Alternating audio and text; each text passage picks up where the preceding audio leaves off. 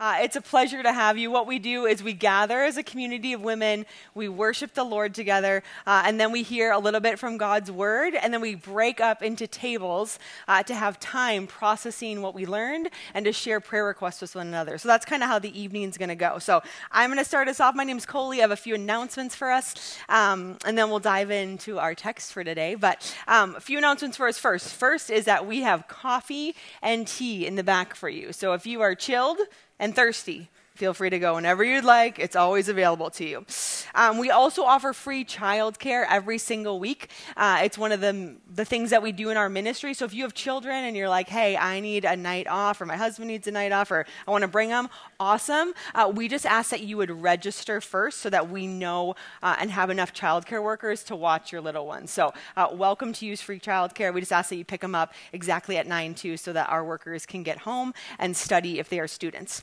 Um, if you are new and this is your first time in women's Bible study, uh, what happens is after we do a little talk together, um, I invite you towards the front and I, pray, I play professional matchmaker. It's like a coffee meets bagel, bumble, boom situation where I find you hopefully the table of your dreams. And so I'm going to ask every single leader who has space at their table to come down here. And if you're new or visiting, I'm going to ask you to come down here. And our goal is to get you into community because the The word of God is so much more rich when we study it in community and we hear from others and we process with others and we pray with others. So if this is your first time, uh, don't worry if you don't have a table. We will find a table for you. And if you're a leader that's like, I know I have space, come on down so I can, I can do the matchmaking. Uh, and just a reminder to all of our leaders, they already know this, but I'm just going to remind you uh, every time when you leave, we ask that you just grab your little name tag and the offering envelope and bring it down. You can leave the stands and everything else because we have Bible study tomorrow morning, but just grab your little name tag and the offering and bring it down and put it in the low bucket. That helps us tremendously. So thank you, leaders. Um, Oh, and this is good news too that I had to put in little pen notes. We are going to start uh, doing bake sales during Bible study to support students who want to go to Hume. So they're not here tonight, but next week we'll hopefully have a young, up and coming little pupper who has made us some treats. So bring your little cash for some goodies if you want to support the kids and also eat the calories. So uh, that should start next week. So uh, I want to welcome anyone who's joining us online. Thank you so much for being with us. Uh, just a few more announcements for us. Every single week at uh, Women's Bible Study, we take an offering. It just helps us pay for books, it helps us pay for childcare, tech, the whole spiel. And because we're super tech forward, which you guys know about us, we got a QR code because people were saying, I don't carry cash on me. So on the back of your leader's name tag, there is a QR code. So if you're like, hey, I want to give, but I don't have a cash or check, you just scan that little puppy and you just upload a couple hundred. So, uh, no, just in all seriousness, Bible study is free. There is no obligation to give, but if you feel led and you want to, there's a QR code uh, for you to do so, or there's a little envelope that we pass around every week, uh, just a way for you if you'd like to give something, but no obligation. Um, if you have not heard, these beautiful little things on your seat are an invitation for you to be with us on the mountain. Uh, we have not had retreats now for three years because of the pandemic, and so we are finally back. We're going up the mountain. We're going to San Bernardino, Forest Home. It's going to be awesome. Um, March 8th through 10th. We currently have 295 women registered, and we have 400 spaces. So if you do the math, we're almost 75% full. So if you're sitting there and it's like, oh, I might go, I don't know, like maybe I'll register last minute, I want to highly encourage you not to register last minute, uh, but to reserve your space today. It's an awesome time for us to be together. We have worship, we have games, uh, we get to be in God's Word, and it's just a retreat from the city and the beauty of creation. And Forest Home is is beautiful. So uh, I want to invite you to join us and invite a friend if you've never gone. It's going to be fun. Um, two more brief announcements for us. Uh, we, as a women's ministry team, are going to the living room in Kenya this fall, 2024. We are opening up a trip to go visit Julie Boyd, one of our missionaries who speaks every year at CA. Uh, we have only seven spaces available. That's not our choice, it's just the living room uh, is a hospice center that takes care of the dying and those in need in Africa, and they can only house seven people, including one of our leaders. So, uh, application is open till January 19th. 15th. So I want to encourage you. Uh, some of you have asked me over the years, when are we going to the living room? I want to go. This is your chance to apply. Uh, and based on how many applications we get, we're going to see if it can be a subsequent trip in the years to come. So if you don't get in this year, uh, we hope to do multiple trips over there because I know a lot of you have a heart and want to see uh, what God's doing over in Kenya. So I encourage you to apply if that's something on your heart. And if you don't get in this time, I encourage you to just keep praying because we want to see multiple trips in the future to go there. And last but not least, uh, we have a class offering called Hurting Moms. Uh, and this is for any mom who has children that are making decisions, maybe that you don't agree with, maybe outside of God's will, uh, maybe they've gone their own way. This is just a support group for women. It's going to start on January 25th. It's at 7 o'clock. Um, and you can find more information about that on the website. But I want to invite any moms that are in that season uh, just to know that you're not alone in that and there's a community of support for you in that. And last but not least, I want to do a shout out uh, to our dear friend Shiho. Shiho designed this cover. Um, and so the beauty with your this session, we did a little uh, coloring book for you because we are doing what appears to be stories this season. And we know some of you like to doodle, so we gave you a little space uh, to create your masterpiece. So shout out to Shiho who made this for us, and Yours Designs, the company that uh, her and her friends started to design Bibles and journals that help sorry, journals that help women enter God's Word. So that's a lot of announcements. You get them all? Awesome. All right. Let me pray, and then we will dive into why we're all here. Dun da da da, the book of Jonah.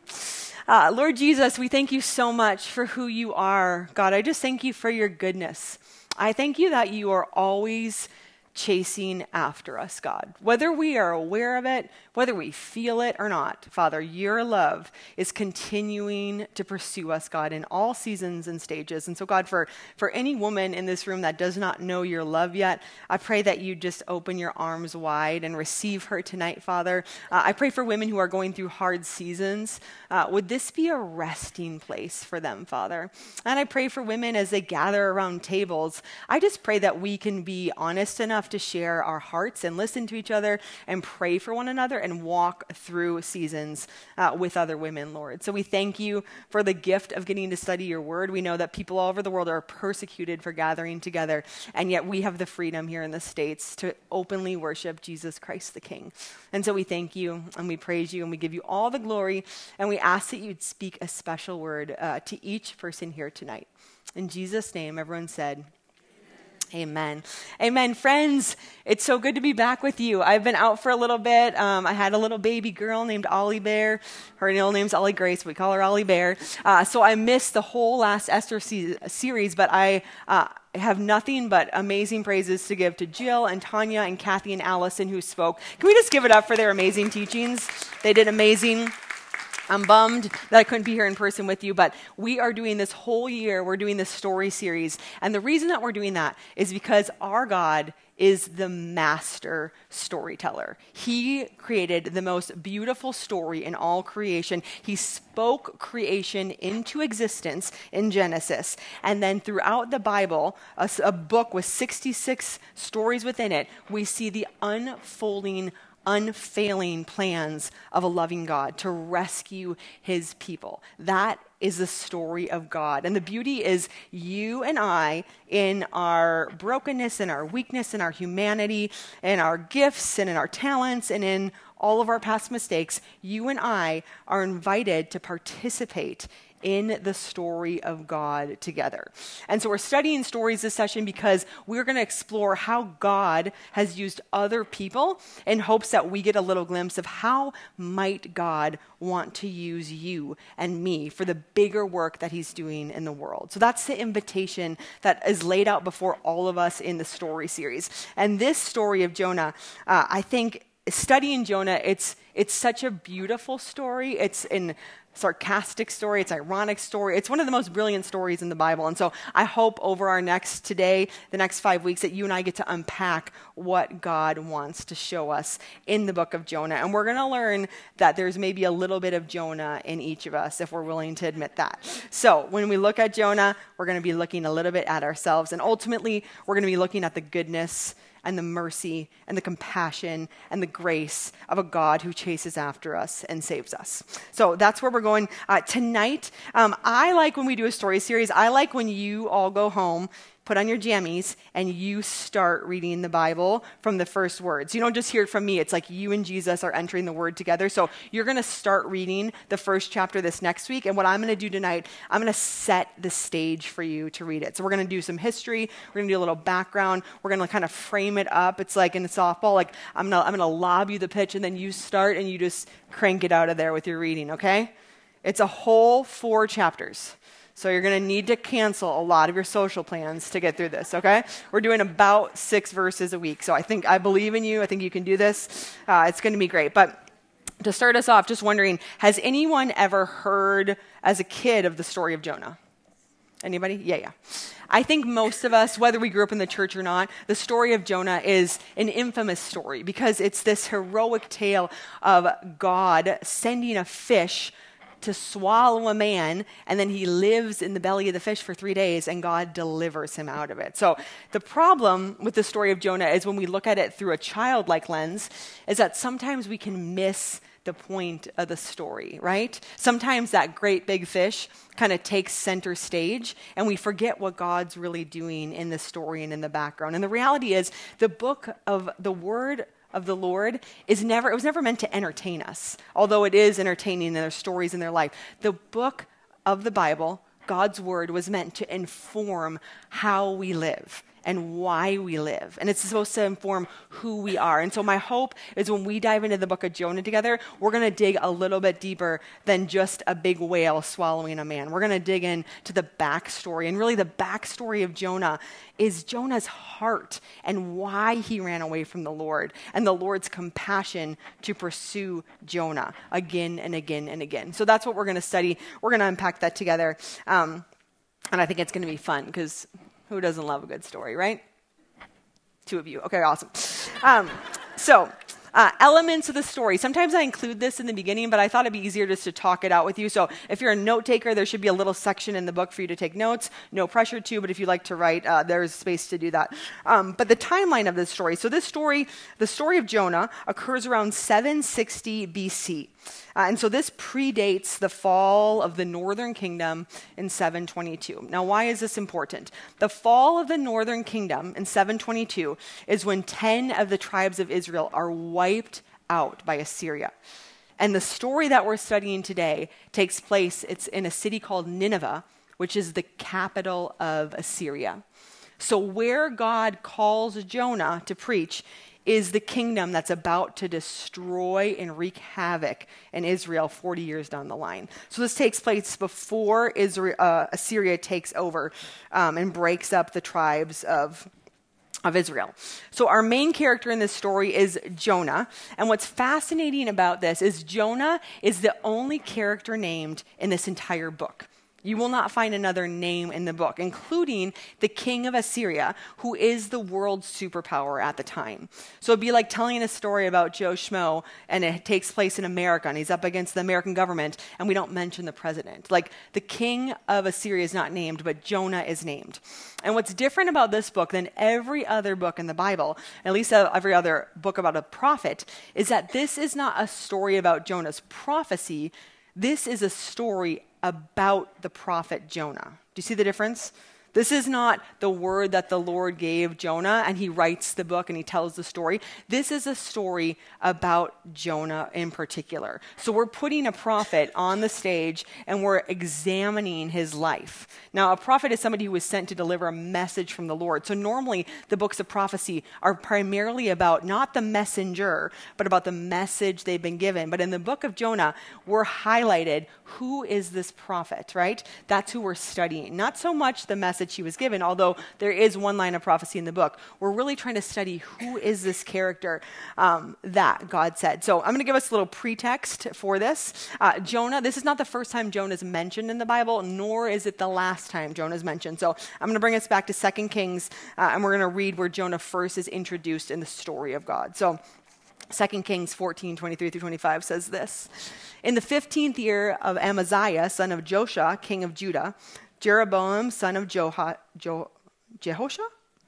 you know, king of Israel, became king in Samaria, and he reigned 41 years. He did evil in the eyes of the Lord and did not turn away from any of the sins of Jeroboam, son of Nebat, which he had caused Israel to commit. He was the one who restored the boundaries of Israel from Lebo Hamath to the Dead Sea in accordance with the word of the Lord, the God of Israel, spoken through the servant Jonah, that's our guy, son of Amadi, or Amidi, or Amiditai, you, you decide, the prophet from Gath Hepher. So that was a lot of words I couldn't say. But long story short, we see Jonah, and what's happening here is that Jonah comes on the scene as a prophet, and he comes to prophesy to the king at the time, who is Jeroboam, Jeroboam II. And Jeroboam II is not a good man. He's an evil man. He has set up uh, rival temples to compete with the Lord. And so he is there competing with God's word, trying to establish his own kingdom. And what happens is Jonah, the servant, Jonah comes and prophesies favorably for the bad king. He said, Oh, God will give you the land. It's everything is going to be good. You're going to be blessed. So Jonah messed up. Jonah did not speak truth to this person. And so when when uh, somebody in Israel would be reading this story, when they start the story and they say this is a story about Jonah, that would cue your head to be like, "Oh, the guy who messed up." the guy who didn't do good, the guy who made a mistake, the guy who went against God's word to give the king the words that he wanted to hear. So uh, the reader, the audience would instantly know Jonah. Whereas you and I are like, Jonah, that's a cute boy's name. I like that. Yeah, it's cute. They would know instantly that we're referring to the guy in Second Kings who gave who prophesied wrong and blessed essentially the enemy and not did not deliver the word of God. Now Amos is a prophet who came along and later corrected uh, his prophecy. But J- Jonah basically dropped uh, the bad news and then or the good news to the bad guy. So that's what should cue our mind when we're reading this is Jonah already has a history. Jonah already has a reputation. Jonah's not a nobody in the book that just comes on the scene. It's like we know him and we know he's already made mistakes, which kind of makes him the perfect character for our story. So whenever we read the Bible, it's helpful to know uh, what when we're reading a book, what genre the book falls under. Have any of you ever built IKEA furniture? Okay, so when you go to IKEA and you buy something, it's up to you to build it. Ain't nobody coming home with you. Ain't nobody sending you the full thing made. You got to build it. So these little pamphlets you get in. It's like an instruction manual with some visuals, and you get down on your hands and knees and you try to build it, right?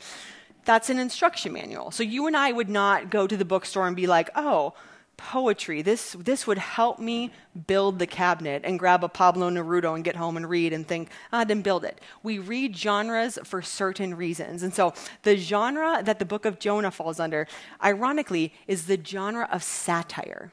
Does anyone know what satire is? I'm going to read the definition in case you don't. Satire is defined as the use of humor, irony, exaggeration, or ridicule to expose and criticize people's vices, follies, abuses, and shortcomings, often with intent of exposing or shaming the perceived flaws of individuals, corporations, governments, or society itself into improvement. Although satire is usually meant to be humorous, its greater purpose is often constructive social criticism, using wit to draw attention to both particular and wider issues. So when we read the book of Jonah, we're not getting necessarily an instruction manual. We're not reading poetry where it's emotions and favor. We're reading a satire, which is really highlighting all of Jonah's flaws for the main purpose of helping us see our own flaws.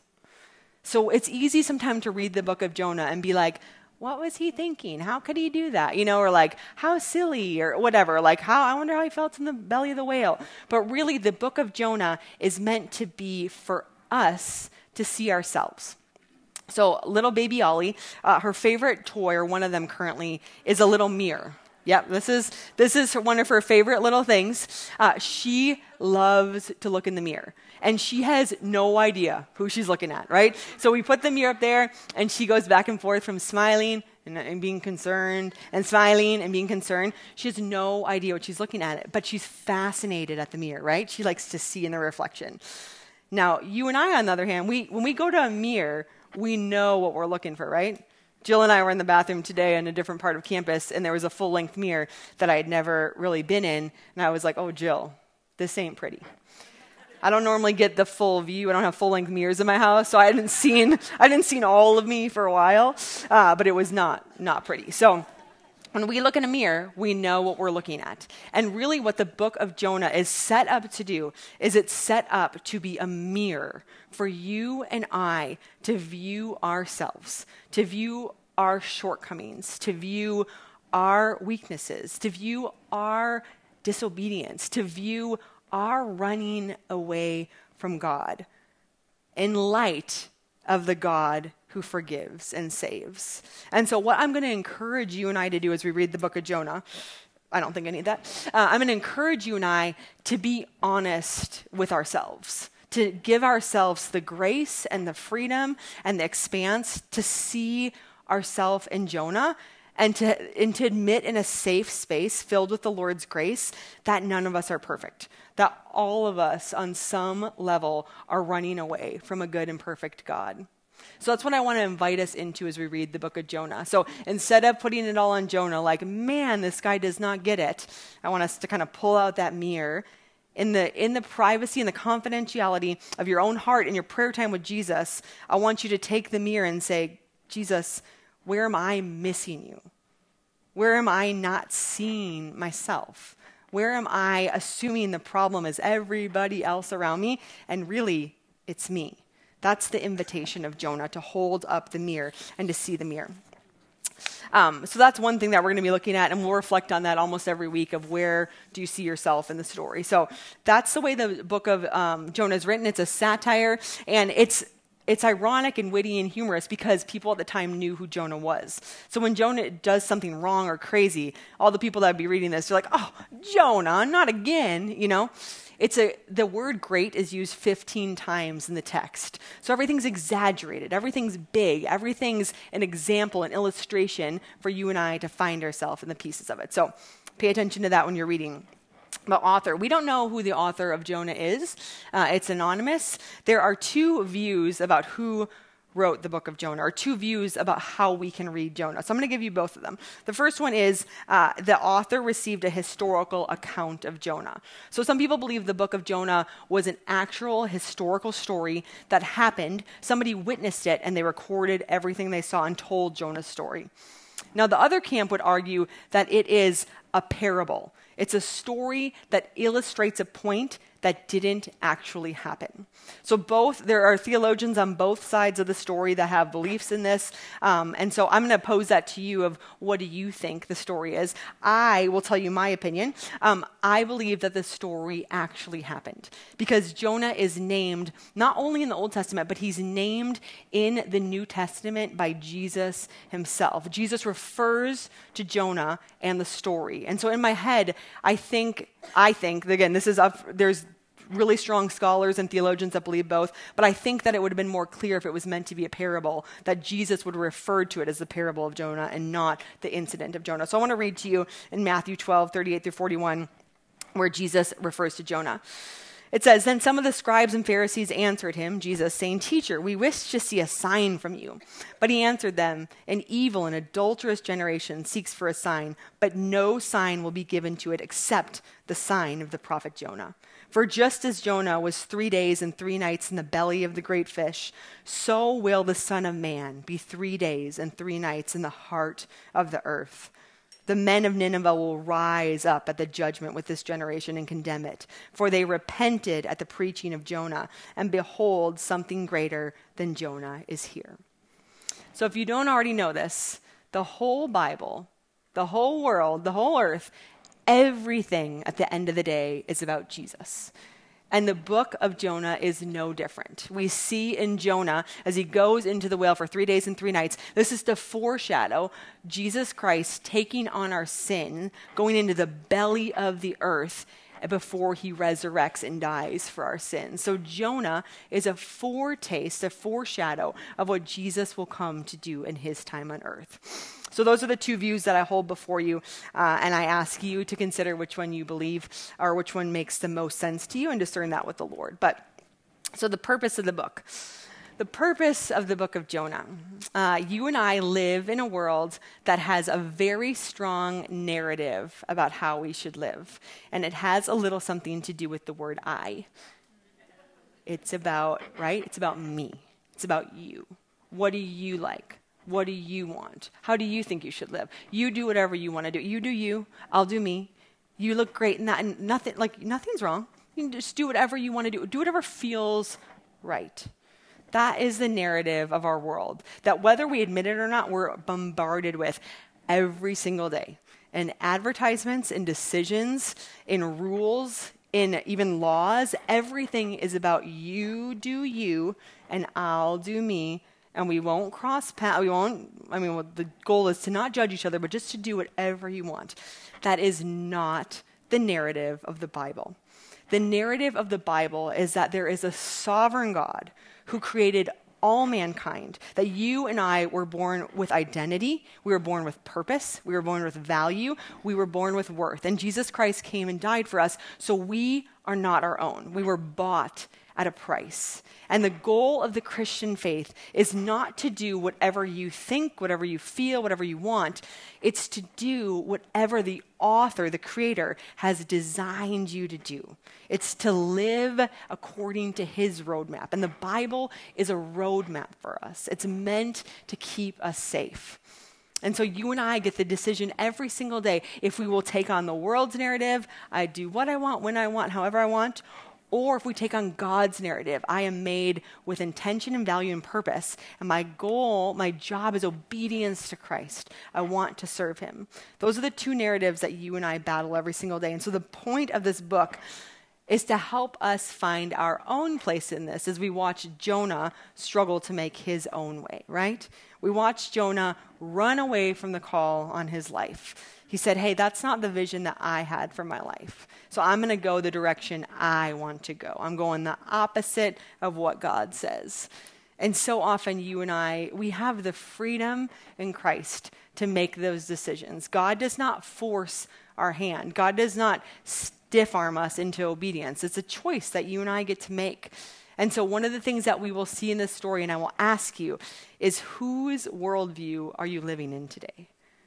Whose worldview are you living for?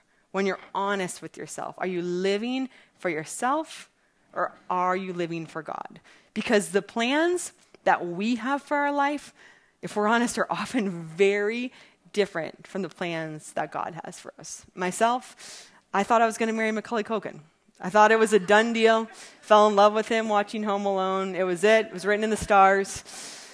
I wanted to come to Hollywood, marry him. I thought we'd live in multiple mansions. You know, I just thought I'd have a Barbie car. There's a lot of things that I thought would be a certain way.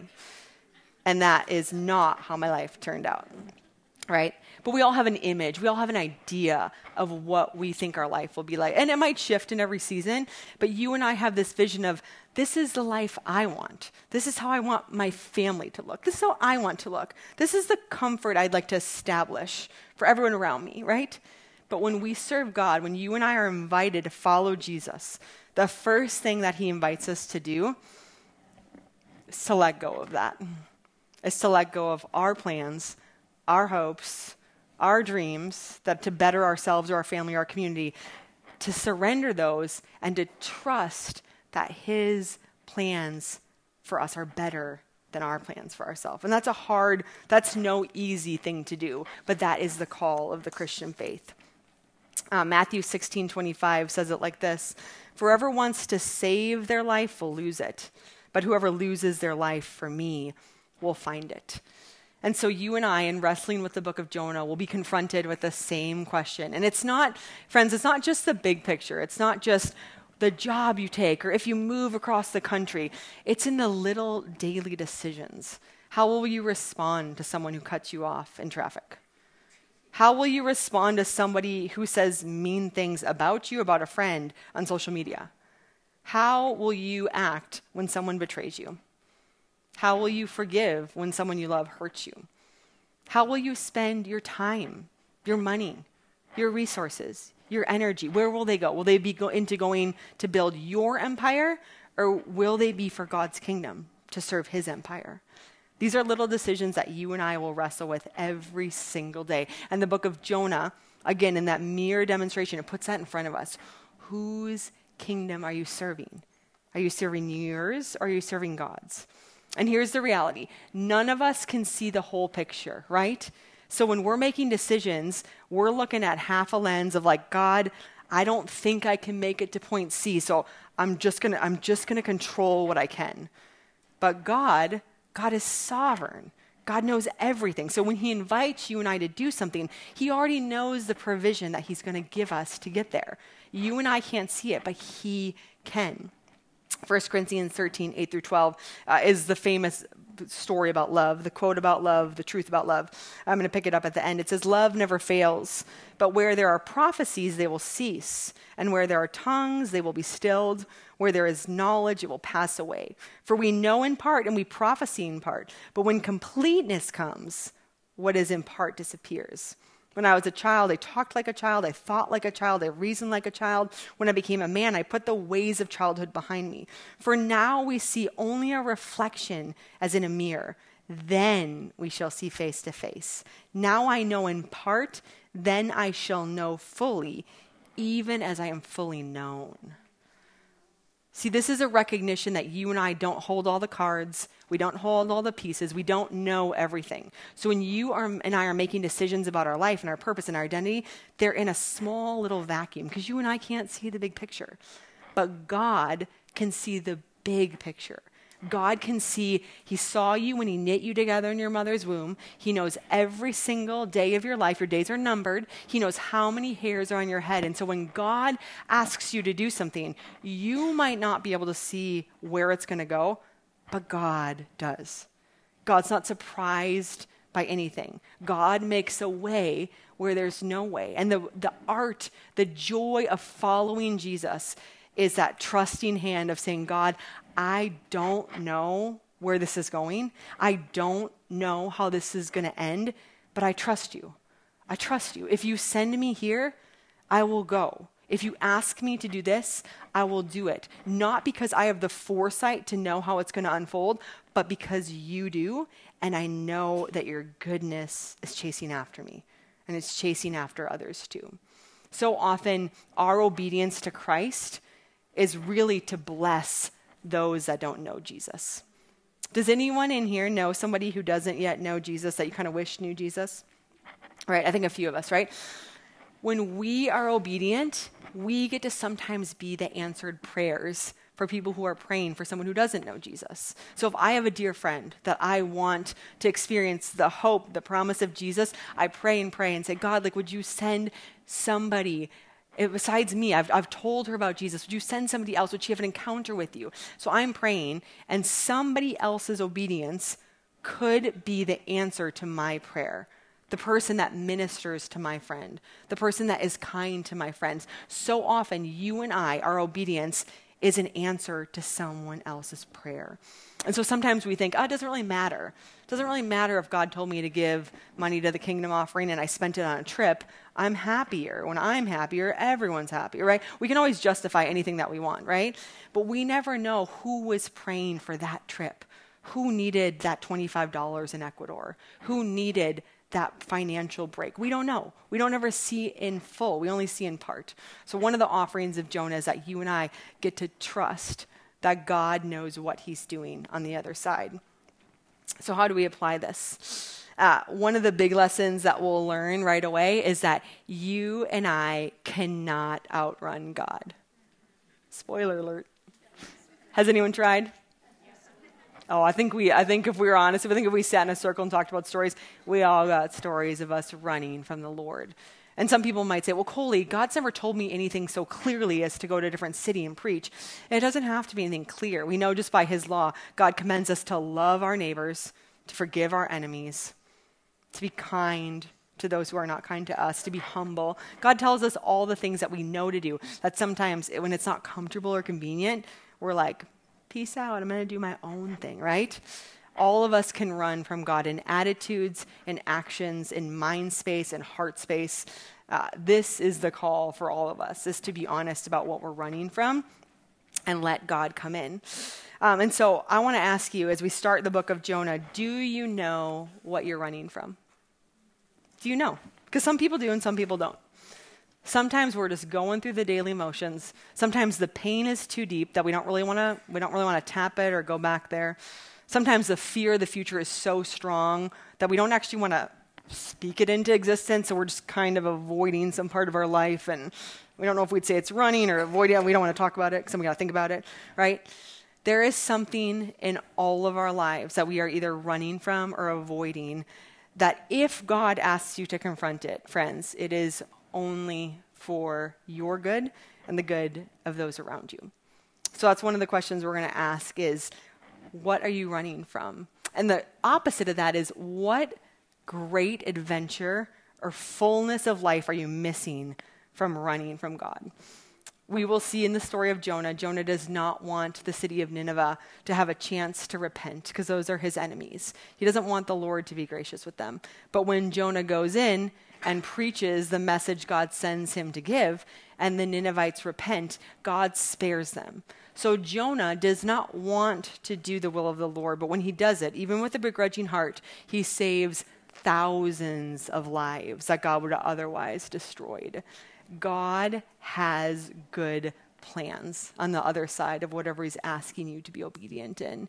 Will you and I be people who are surrendered enough to let him use us for the good of others? That's the invitation. Um, but I want to read Psalm 139. Uh, some of you will know it pretty well. But it says, You have searched me, Lord, and you know me. You know when I sit and when I rise. You perceive my thoughts from afar. You discern my going out and my lying down. You are familiar with all my ways. Before a word is on my tongue, you, Lord, know it completely. You hem me in behind and before, and you lay your hand upon me. Such knowledge is too wonderful for me, too lofty for me to attain. This is the part you know. Where can I go from your spirit? Where can I flee from your presence? If I go up to the heavens, you are there. If I make my bed in the depths, you are there. If I rise on the wings of the dawn, if I settle on the far side of the sea, even there your hand will guide me. Your right hand will hold me fast. If I say, Surely the darkness will hide me and the light become night around me, even the darkness will not be dark to you. The night will shine like the day, for darkness is as light to you. So this is the beautiful hope that I want to give you tonight is that you and I cannot outrun God. We cannot hide from God. And that is not a scary thing. That is a beautiful thing. That we have a God who knows us in all of our junk, in all of our brokenness, and yet still wants to be in relationship with us. Still wants his goodness to cover us, still wants to bless us, still wants to use us. That's vulnerability when God wants to know us and love us at our worst, that's the invitation that's before us. And some of us were raised that if there's something wrong with us or broken, we just got to cover up and either fix it before anyone else can see, otherwise, no one will love us. That's a lie when it comes to Jesus. Jesus loves you. He died for you exactly as you are, and He wants you to be able to bring Him anything that you're struggling with. If it's a call to, to minister to the Ninevites, or if it's a call to love your enemy, whatever it is, God wants to meet you in that spot and minister to you there. Um, I was at I was at LAX the other day. Has anyone ever been to One World Way? the worst experience in my life. Um, it's a little bit chaotic if you've never been to the airport because there's not too many lanes and there's 8,000 people that are trying to use them and there's a lot of aggressive drivers. And so, a tip that I found is that I stay to the far left lane because everyone's trying to merge and pick up their people on the right and I just try to skirt by there. So, the other day I was trying to skirt by there and trying to get, you know, get out and get back to my life. And the problem with the left lane is if you don't get out of it fast enough, it'll loop you again right? So you're here. I am. I got my plans. I'm like, I'm getting in the fast. I'm getting out of here. You know, I gotta. I got stuff to do, and I'm cruising. I'm like, ooh, you guys don't know the system. You know, I'm blowing by people. Well, then all of a sudden, this surgence of people pulls in. I can't get over, and I loop around again. Right? This is honestly the story of our disobedience. You and I are just trying to get ahead. We're trying to get away from God. We're trying to get our own plans figured out. We're not doing the hard work. We're not doing the slow work. We're just trying to speed by. And what happens is it can loop you into a life that keeps going round and round and round and round. Disobedience can get us stuck in a loop that day after month after year becomes our life. And the invitation of Jonah is to name what it is that we're running him, repent of it. Say, I'm done, Lord. I'm done being my own God. I'm done chasing after things that you don't have for me. I surrender to you, and I want to live for your glory. That is the invitation of Jonah. Let's pray. God, we want to be people that are attuned to what you have for us, Lord. And so, right now, I just pray over every woman in this room. I think sometimes the lie that we can believe is that you're mad at us, God, and you want to discipline us harshly, or that you're going to call us to something so awful, so unfortunate that we're not going to be able to survive it. So, I just want to dispel those lies right now. You are a loving and compassionate God who's tender with your children. You sent you sacrificed your own son for us, Lord. So there's nothing that you wouldn't do for us. So for anybody who's experienced God as harsh or condemning or alienating, um, I want to invite you to consider the God of love and mercy and compassion who sees you. And I also want us to consider that God knows what's best for you what's truly best for you. Not what your flesh wants in the moment, not what would feel good, but God knows your end story and the end game and everything in all creation. And so, Lord, we pray today, would you give us even a glimpse to see the goodness of the hard things that you're inviting us to, God? So often we can justify why we're running from you, but really, whatever you invite us to, God, is for our good and for the good of the whole world, God, and those around us. So, Lord, we invite you in this Jonah series. Would you give us tender hearts? Would you give us eyes to see the way that we're running from you, God? And would we, would we just in meekness, God, in honesty, would we be able to surrender and say, I don't want to run anymore. I want, I want what you want for me because I know at the end of the day it's best. And so, Lord, I bless each woman that's in this room as she reads the book of Jonah. Would you show up, God? Would you show her the goodness that you have for her? And would you help her and empower her to say yes to what you're calling her to, knowing it is the best thing for her story and our story, Father, and your story? So we surrender to you today. We love you, Jesus. Would you be with us as we go to our groups now? In Jesus' name we pray. Amen. Amen, friends. Um, it is 7:55. Uh, if you need a group, I'm going to invite you to come down to this side of the stage. And if you are a leader with space, I'm going to invite you to come down here. And then the matchmaking begins. Blessings on you as you go.